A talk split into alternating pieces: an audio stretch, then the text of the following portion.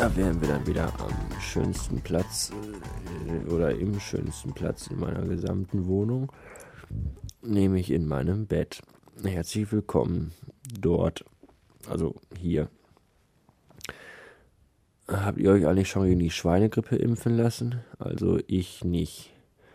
Ich halte das alles für völlig überzogene Panikmache und deswegen werde ich mich nicht eher impfen lassen, bevor nicht verwesende Leichen auf den Straßen rumliegen und das öffentliche Leben zum kompletten Stillstand gekommen ist. Vorher halte ich das für völlig überzogen. Gerade eben telefonierte ich noch mit dem Podpiloten.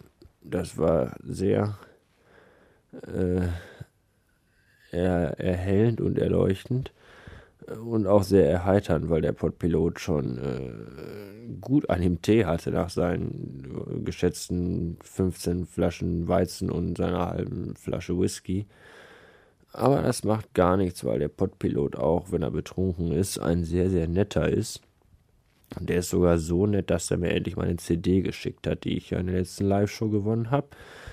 Und das ist die CD von Hatred, deren Titel mir gerade nicht hereinfallen will, aber das macht nichts, den reiche ich euch dann nicht nach.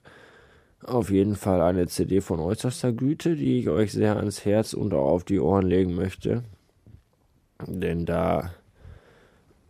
Uiuiui, da geht's richtig rund. Also da wird ganz schön viel rumgeschrien und auch ordentlichst auf Gitarren eingedrescht und auf Schlagzeuge eingeprügelt. Vom Allerfeinsten. Äh, äh, alles andere erzähle ich euch, wenn ich wieder wach bin, also morgen früh oder so. Ich wünsche eine Nacht. Guten Morgen, ihr Popelfresser. Ich habe heute Nacht von Kevin Costner geträumt. Von Formel 1 Rennen mit LKWs und Planierraupen. Und von meinem Chef, diesem blöden Arschloch. Der ja gar nicht mehr mein Chef ist, sondern nur noch ein blödes Arschloch. So klingt das, wenn die Nase zu ist. Und zwar die ganze Nacht. Das ist toll, weil dann kann man schön durch den Mund atmen und hat dann morgens, wenn man dann wach wird, den ganzen Mund so klebrig und schleimig und möchte am liebsten äh, ein Fisherman's Friend essen. Habe ich aber nicht da. Außerdem jucken meine Nippel. Meine Nippel jucken deswegen, weil ich mir die letztens rasiert habe, weil nämlich an meinen Nippeln immer ekelhaft lange Haare rauswachsen.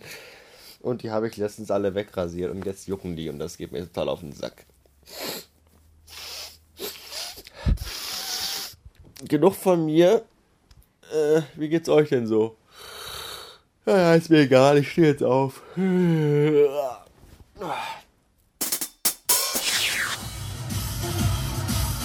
Ja, die beste Disco ist doch zu Hause. Da kann man nämlich die Musik spielen, die man selber hören will und muss nicht den blöden DJ immer einblasen, damit er endlich mal das Lieblingslied spielt.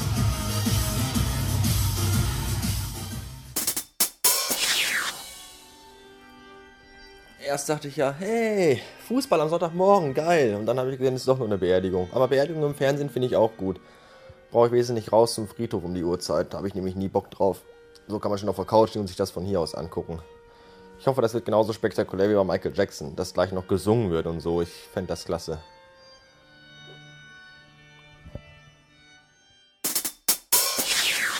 Heute Mittag war ich mal wieder zum Essen eingeladen bei meinen alten äh, WG-Mitbewohnern.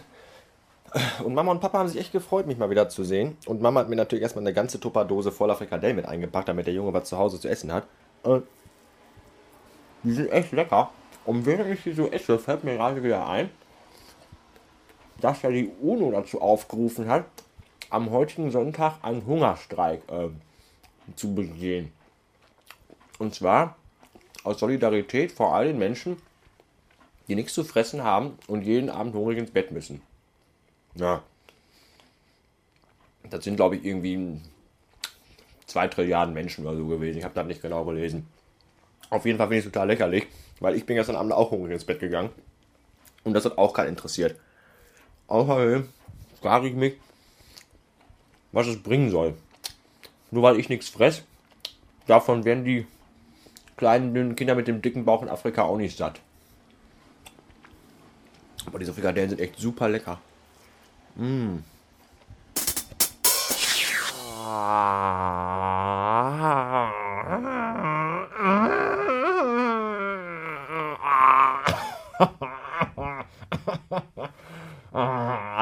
Schönen Gruß übrigens an all die Hobby-Moralisten und Freizeitpsychologen, die mich heute bei Twitter beschimpft haben, nachdem ich so menschenunwürdige und unqualifizierte Aussagen über eine Trauerfeier eines Selbstmörders gemacht habe, die sich da ja mal gar nicht gehören. Nein, aber erkennt ihr alle denn nicht diese Farce, die dahinter steckt, dass ein Mensch stirbt und dann versammeln sich so Trauerfeier 35.000 Menschen in Fankleidung und mit Fanschals umhängt und trauern in einem Fußballstadion und applaudieren bei jedem dritten Satz. Es tut mir leid, aber diese ganze Medienscheiße ist absolut lächerlich.